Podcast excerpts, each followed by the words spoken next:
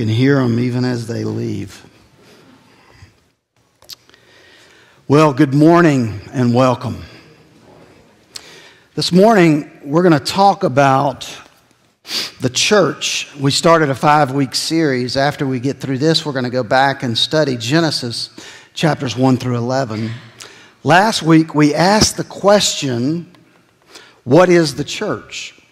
And we talked about the church being universal, but yet local. We talked about the church being invisible, but yet visible. Some of that's going to come up today.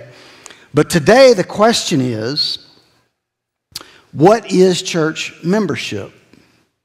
And if you've ever just did a reading of your Bible, you've probably realized I never have seen a place where it just says specifically they joined the church. There was a membership process. And so hopefully we're going to address that through these two texts that Alicia has just read. But by way of introduction, this week, the Gospel Coalition. Uh, the Gospel Coalition is a ministry you can actually get on their website, and I recommend it to you and them to you. Great sources of uh, spiritual food there. But they had an article this week that goes along with my sermon. This is the title of the article.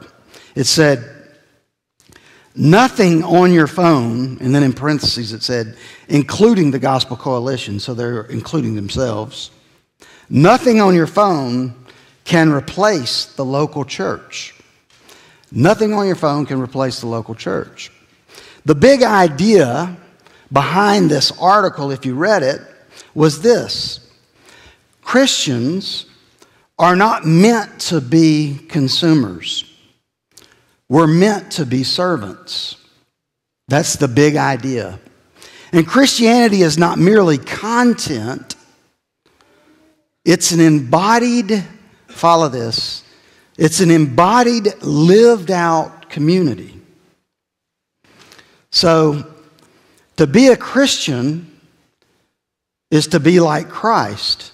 And to be like Christ is to serve rather than to be served. In American Christianity, there is a real movement of consumerism. And that's not real Christianity. And so, real Christianity is to come together as a body of Christ and to serve one another and to love one another um, to be certain, you can go online or go on your phone, and because of the way society is set up now, you can hear some, some of the best world renowned communicators and pastors, far better than me. That's out there for you all the time. So you can be served and get great content and listen to phenomenal communicators, and quite frankly, I do that. But what I'm trying to say is that's not the church. You see, we need to put ourselves in a community where we have to love one another. And we love one another in Christ. That's the local church. The church is a place where Christians serve one another. You see that in 1 Peter 4:10. The church is a place where Christians encourage one another. You see that in Hebrews 10 25. It says, Don't forsake the assembling, the coming together.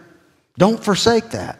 In other words, if that's a command, you could take it one step further and say, it would be sin to not come together. If you just follow the logic there. In Romans 12 10, it says, Love one another with brotherly affection. And here's another way to say it outdo one another in showing honor.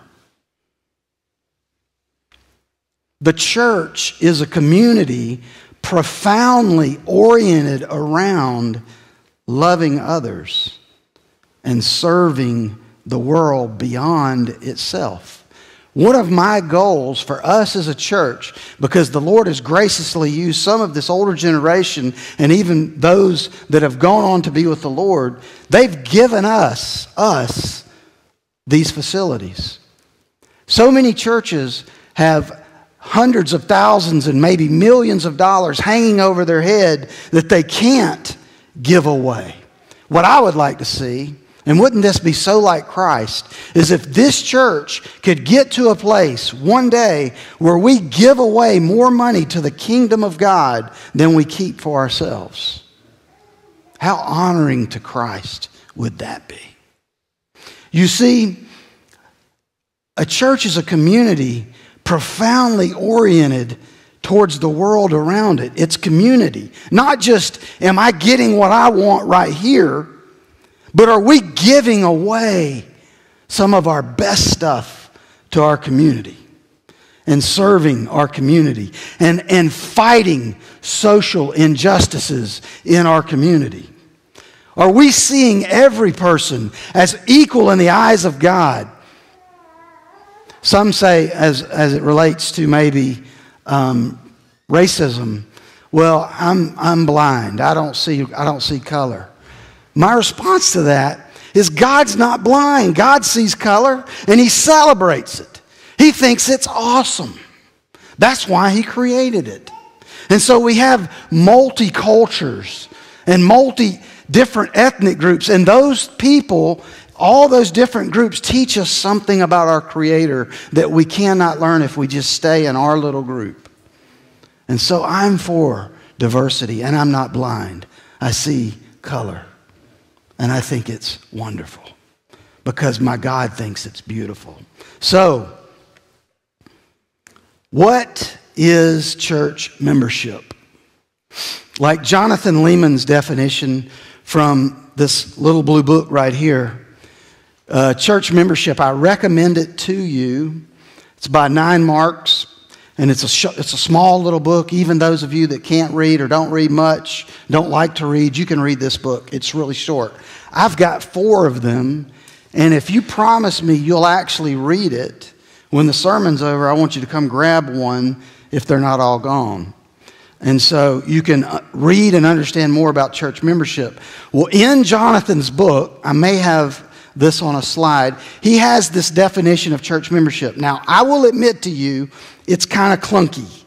And it's not that easy. It's not like you're going to memorize this before you leave. But there's a few things in this definition that I want to highlight for you, and that's why I show it to you. He says, Church membership is a formal relationship between a local church and a Christian characterized by the church's affirmation and oversight of a Christian's discipleship and the Christian's submission to living out his or her discipleship in the care of the church. So, let me, let me hit a few things in this definition, and then I want to show you this in the scripture and where this definition actually is biblical and grows out of the Word of God. But let me hit a few things, okay? Notice there are several elements that are present. It says, a church body formally affirms, so this would be the church body, and part of the church's job is to formally affirm an individual's profession of faith and baptism as credible. I don't know if you knew that, but as a church, part of your responsibility, if you're a member of a church, is to affirm someone else's faith. That's part of our responsibility. A church body formally affirms an individual's profession, and then also it promises to give oversight to that individual's spiritual growth. A church should be promising to give oversight to that person's growth. The individual formally submits his or herself to the service and authority of this body and its leaders. So that person submits themselves to that church for the oversight of their spiritual care. That church body says to the individual, this is what the church should do. We should say, We recognize your profession of faith your baptism, and we want to walk with you in your discipleship and help you grow in Christ. Therefore, we publicly affirm and acknowledge you before the nations as belonging to Christ. The church should publicly say, We acknowledge this person as a true follower of Christ, and we will extend our oversight and fellowship to them. However, we live in a culture that seems to cringe at the word submit. Even in our marriages now, I know that we're crafting them so that the wife doesn't say, I would submit. And in our churches, we don't want to submit to an authority. So, submitting or coming under an authority of a local church is not an easy topic for many, and maybe you're sitting here going, I disagree already with what you're saying. However, I don't think submitting is the real problem. People aren't afraid to submit. We submit to things all the time. They just don't want to submit to something that they might see as an imperfect entity, something that's not really well run and really well put together, and I'm confident and I'm assured of it. And that's where the church bogs down a little bit, and membership to the church bogs down a little bit. And here's why I say that. What is unexpected about Christianity is that its hero, the hero of Christianity, is who? Where are the children? Right now, you say Jesus. The hero of Christianity is Jesus. But what's unexpected about Christianity is Jesus doesn't risk all for the beautiful damsel in distress, but rather Jesus risks everything for what the Bible calls, in Hosea at least, a harlot, a whore. The church is imperfect. The church is called a harlot in the book of Hosea. The church is a work in progress. And so when people think about church membership sometimes, remember I said submitting is not the problem, it's submitting to an imperfect entity. But then take it a step further. The hero of Christianity, Jesus, calls everyone he saves also to submit to this harlot. The harlot being the bride of Christ. She's still being made ready. She's a work in progress. Here's the thing God calls all of us, and I believe I'm going to show it to you from the Word in just a minute, to enter into this membership into His local church. And you know what we're supposed to do? We're supposed to make the bride holy and pure because God knows that it's not. And therefore, the holiness and the purity of God's people is so, so important. And He also knows that unless we come together, we can't do that. It's like almost having multiple children and putting them in a, a grinder thing. I don't know what you'd call it, like a, like a, a lottery thing that you spin and they're rocks. Each of these children in there are these different rocks. Some have sharp edges on them. If you just put one rock in and spin it, the edges don't get knocked off very fast. But if you put a lot of rocks in there and you spin it, all of a sudden they start hitting each other and it starts knocking the rough edges off. And if you're from a larger family and had a lot of siblings, you know what that's like. You just get beat up by your older brother, and then your younger sister tells you to jump off this, and then and, and next thing you know, you come out maybe smoother and better. And that's the body of Christ. But when we won't go to church and be with God's people, how are we ever going to become holy?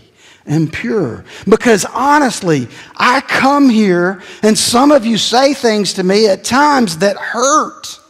And I think, I don't like them. In my flesh, that's what I think. But you know what God says to me? So what? They're your brother, they're your sister. You are to love them. You see, I can't stay home and watch my computer and watch a sermon and get that. And God knows that. He knows we have to come and be together. So, with all that, let's look at our text Matthew 16, 13 through 20. Let's read it again. If you would, look there with me. I'll give you a minute while I drink some water. If you're holding newborn babies, you're exempt, or just babies. Everybody else, I'd love for you to turn there. so in Matthew 16, starting in verse 13, this is what it says. Now, when Jesus came into the district of Caesarea Philippi, he asked his disciples, Who do people say the Son of Man is? And they said, Some say John the Baptist, others Elijah, others Jeremiah or one of the prophets. He said to them, But who do you say that I am? And old Peter. Simon Peter replied, You are the Christ, the Son of the living God. And Jesus answered him, Blessed are you, Simon Barjona, for flesh and blood has not revealed this to you, but my Father who is in heaven. That is unbelievable. If you get anything spiritually, if you understand even the smallest truth spiritually, you know who told, taught you that? Not me, not somebody else. The Father revealed that to you. Then Jesus tells him, I tell you, you are Peter, and on this rock I will build my church, and the gates of hell shall not prevail against it. I will give you the keys of the kingdom of heaven. That's an interesting phrase. And whatever you bind on earth shall be bound in heaven, and whatever you loose on earth shall be loosed in heaven. Then he strictly charged the disciples to tell no one that he was the Christ. The most important question any of us will ever be asked, and for sure the most important question you will ever answer in your life, I promise you, is not, Will you marry me? It's who do you say that Jesus Christ is? And Peter, he says, You are the Christ. You're the Son of the living God. And what does Jesus say? Could you imagine if at that moment he just used a little sense of humor? Maybe he did and they didn't include it. Ding, ding, ding, ding, ding. Yes, Peter, you get your own board game. No. He said, Peter, only the Father could have revealed that to you. Only Him. So then he says to Peter, he says, On this rock, and I don't know if you know this, but Jesus only used the word church two times, period. Two times. This is the first. Very first time Jesus uses the word church. He says, On this rock I will build my church. Now, scholars, theological scholars, debate the meaning of this text, and it is riddled with debate. On Peter, he will build. Is that what this is saying? Or maybe other arguments are is it on Peter's confession? Because Peter's confession is, You are the Christ. You're the Son of the living God. Now, the Roman Catholic Church, the way that they interpret this text across the board, and it's how the Pope got started and continues, is that Peter was the first in line of popes. And that on Peter, I'll build the church. And so every pope after them is in the successional line of Peter. And so the Pope has authority even over the Bible to pardon sin, to say this is right and this is wrong because of the way that they interpret this text. The way that we interpret this text, the way that I interpret this text, and honestly, the only way I can really see that it makes sense is that Jesus is saying, on that confession that Peter said, You are the Christ, the Son of the living God, I'll build my church on that confession. I'll build my church on the people that know that. and the people that believe that and will step out and act on that. That's what we'll build my church on. And so, this is the first time that Jesus mentions the church. But also, I want you to know that when he mentions the church here, going back a week, he's really talking about the church universal. He's not talking about the church local in this text. He's talking about all believers of all time. And that's important to note because the second time Christ mentions the church, then he's talking about local. In a moment, we're going to get to Matthew 18, where Jesus talks about the local church. But then he says in our text, he says, The gates of hell shall not prevail against it. What is the it? The it is the church. The gates of hell will not prevail against the church. But if you're reading that text, you got to ask yourself the question do gates really prevail? Don't gates just kind of sit there and keep people out or keep people in? That's what gates do. That's what gates are about. So it says that the gates of hell will not prevail. It sounds like troops are marching into heaven trying to cause havoc. the way I would explain this is it's a mixed metaphor. And the, Bible's you, the Bible uses mixed metaphors often. Matter of fact, one way to think about it, and you probably won't remember this, I didn't remember this until I read it, but in Jimmy the Cricket, y'all remember who Jimmy the Cricket is? Pinocchio. He tells them, he tells them, you buttered your bread, now sleep in it. That's a mixed metaphor. You know, you made your bed, now sleep in it. You buttered your bread, now sleep in it. I like sleeping in buttered bread every now and then. That might be pretty good, especially when I'm on a diet. The Bible authors mix metaphors often. One of my favorite mixed metaphors I will read to you at the end of the service. It comes from Ephesians 1:18. At the very beginning of the benediction that I read each week, it says, having the eyes of your hearts enlightened. Well, stop right there. Hearts do not have real eyes. That's a mixed metaphor. But Paul is able to communicate something much more profound by mixing that metaphor. Because when we hear that, we go, hmm, hearts have eyes. That God would give my heart eyes to see the truth, the spiritual truth. And it has a meaning to us, even though we know it's a mixed metaphor. So, the gates are used to keep people out or keep people in. They don't, they don't advance. Perhaps the best understanding of that text is that hell and Satan will not prevail against Christ's church. Jesus and his church will emerge victorious over Satan, hell, and death. Death itself cannot hold back the elect from God's call. They will come forth from death into life and into the light of the glory of God. That's what he's saying that if you're His, hell itself can't keep you from coming. So, Christ has given the apostles and his people, later in that text, he says, the keys to the kingdom. And whatever you bind will be bound, and what you lose will be loosed. You know what it means to get the keys to the kingdom? I never forget the first time my dad handed me the keys to his car.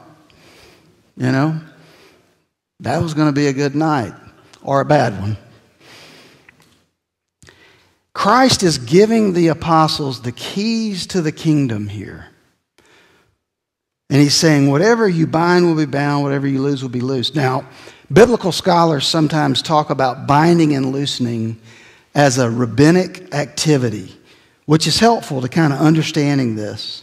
What I mean by rabbinic is rabbis, teachers, Jewish teachers. If they bound someone from something, they were bound. If a rabbi bound it from the Jewish people, they were bound from that thing. And if they said, it's okay, you can do it, then they were loosed. And so the concept comes from that. Jesus is essentially saying to the apostles, I'm giving you the authority to build the church. I'm giving you the authority to, just like I did with Peter, when you hear a confession, you consider their life and you can announce, yes, this is a brother or sister in Christ. You have the keys, and what you bind is bound, and what you loose is loose. Now, that doesn't mean that as a church, I know 100% sure that you are or are not a Christian. Only God would know that. But God, and through Jesus, has given to the apostles, and I'm going to show you in Matthew 18, and through them to the church, the authority to hear someone's confession, meaning their profession of faith in Christ, and say, Yes, we believe they know the Lord, we accept them into membership. But that process should happen.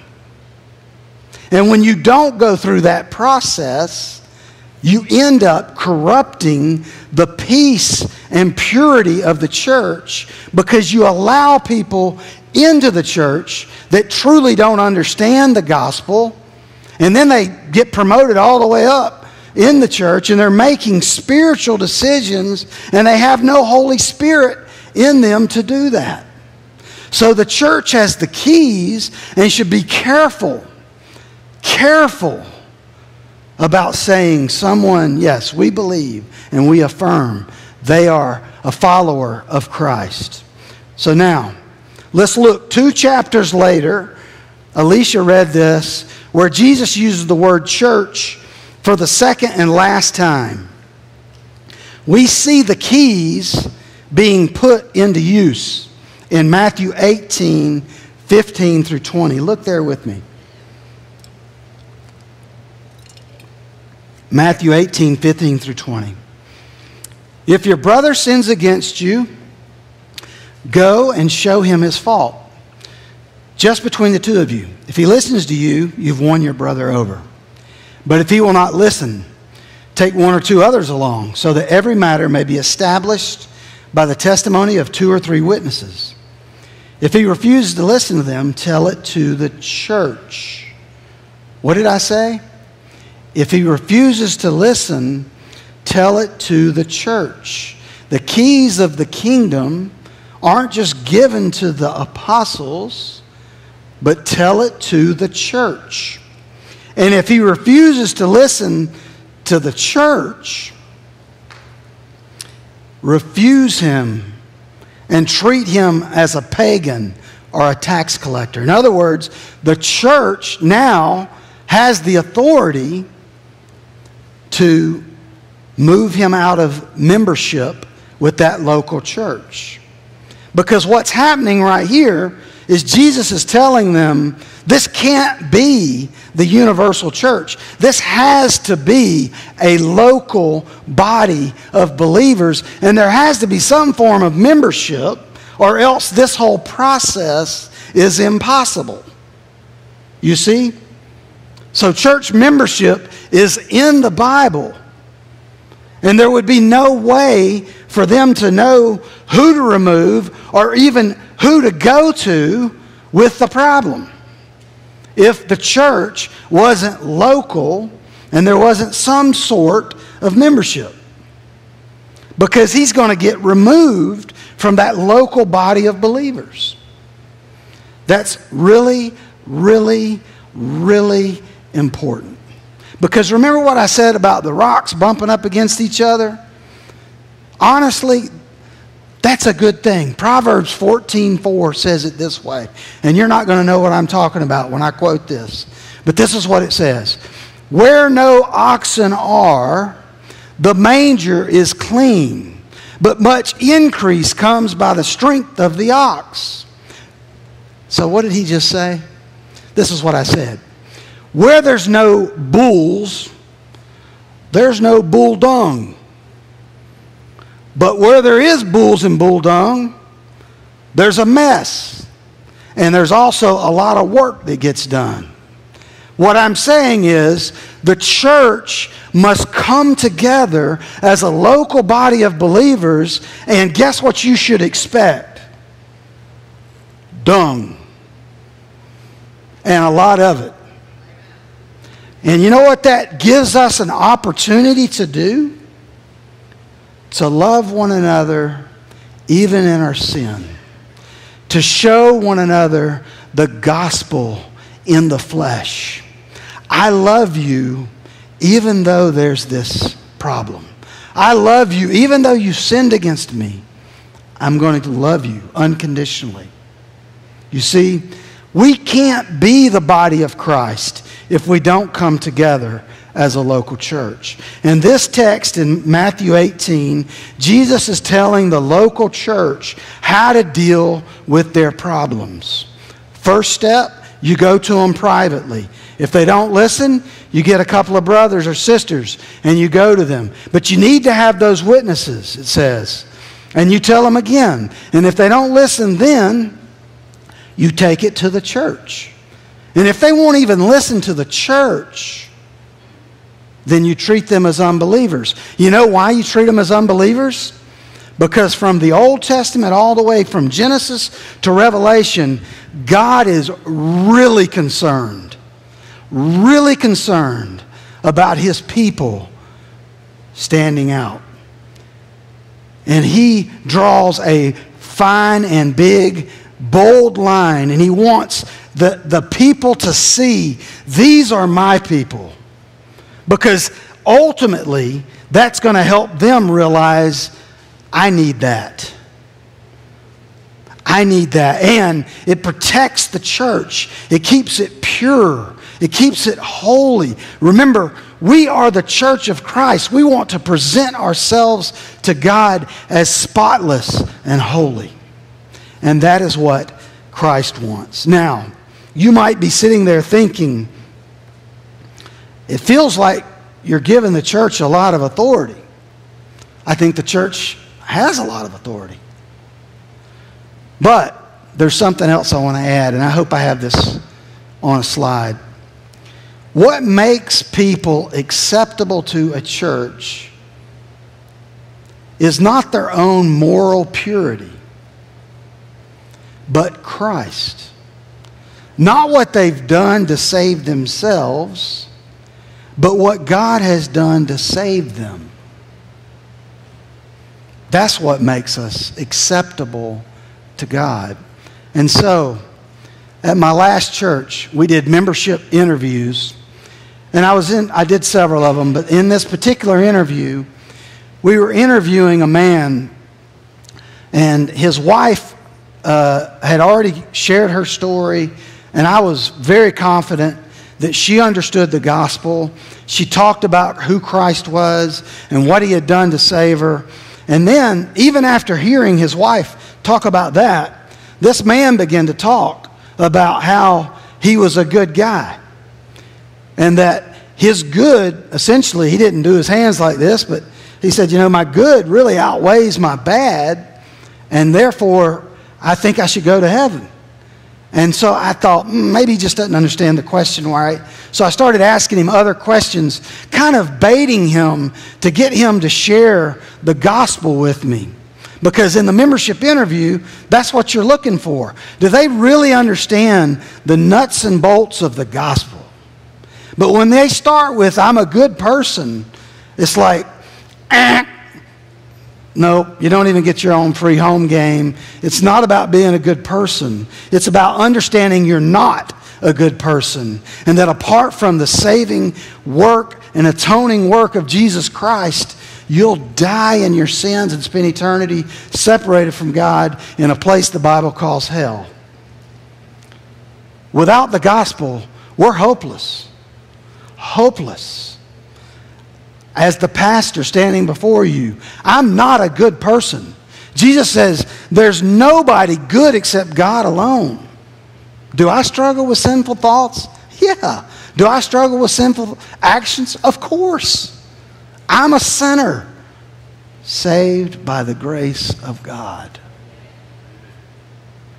And so, that's what we're looking for in a membership interview. But that needs to be there before the church says, We hold you up as a follower of Christ. You come into our fellowship. We're going to take responsibility to shepherd you, to love you, to care for you, to see that you grow in grace. All of that. So, perhaps you can see that membership in a local church is much different than a typical volunteer organization or club. You know, when you join a club or a, a, golf membership thing or whatever, you pay your dues and you become a member, and then you receive goods and services. And you should expect that because you're paying dues. Sometimes in the church, people give their tithe and they've got a worldly perspective and they think, well, I'm paying a tithe. I should get what I want. And I think to myself, buddy, this ain't your local club. You know, this isn't a membership to a country club. You should come with a heart to serve. And you should come with a heart to love these other people. Now, I realize some in the older generation here, y'all have been serving and serving and serving and serving and serving for years. And there's a part of that that I want to acknowledge and, and let you off the hook and say, you know, I don't want you to be serving for the wrong reasons. And I've said this up here before that doing the right things for the right reasons is a hard thing. But let's say you're 90, and I know we got a few of those in the crowd. I still think as long as God gives you breath, as long as God gives you health, and I'm not just saying this to the 90s, but the youngers, we should be looking for ways to serve the kingdom of God and to love the people of God all of our days. And I tell you what, when you pass into the other world, you don't have to do that anymore on this life. I give you that. You get to stop then. the Bible, it's interesting, and I'll close with this illustration. Jesus, I said, talks about the church two times. He talks about the kingdom in the Gospel of Matthew 49 times. The kingdom. He uses the word church twice. We looked at both of them. But the kingdom, he says 49 times. However, here's the interesting part Paul, the apostle, in his letters, he mentions the church 43 times and the kingdom only 14. So what's going on? It's like they've, you know, hey, you talk about the kingdom, I'll talk about the church, and you talk about the church, and I'll talk about the kingdom. No, what's going on here is Jesus is talking about the kingdom because he's setting up Paul being able to talk further about the church. Because the kingdom of God in this world, and I want you to catch this. I think this is, is a profound thought. The kingdom in this world is like an embassy. An embassy is an institution that represents another nation inside of another nation. So, for example, or another way to say it is it's one kingdom in another kingdom. God has his kingdom, which is his people, his true followers. And we're living in another kingdom. And the Bible says that this is not our home. We're strangers and aliens. We're a kingdom inside a kingdom. That's like an embassy, it's like an outpost. That's what, that's what our lives as followers of Christ really are. For instance, I went to Mexico City for four months as a college student, and I was the director of a project, and one of the students lost their passport, and we knew that wasn't good. And so we went to the embassy there, in the U.S. Embassy in Mexico, and we pleaded for them to help us get another passport. And we knew if we don't get another passport, You can't go home with us.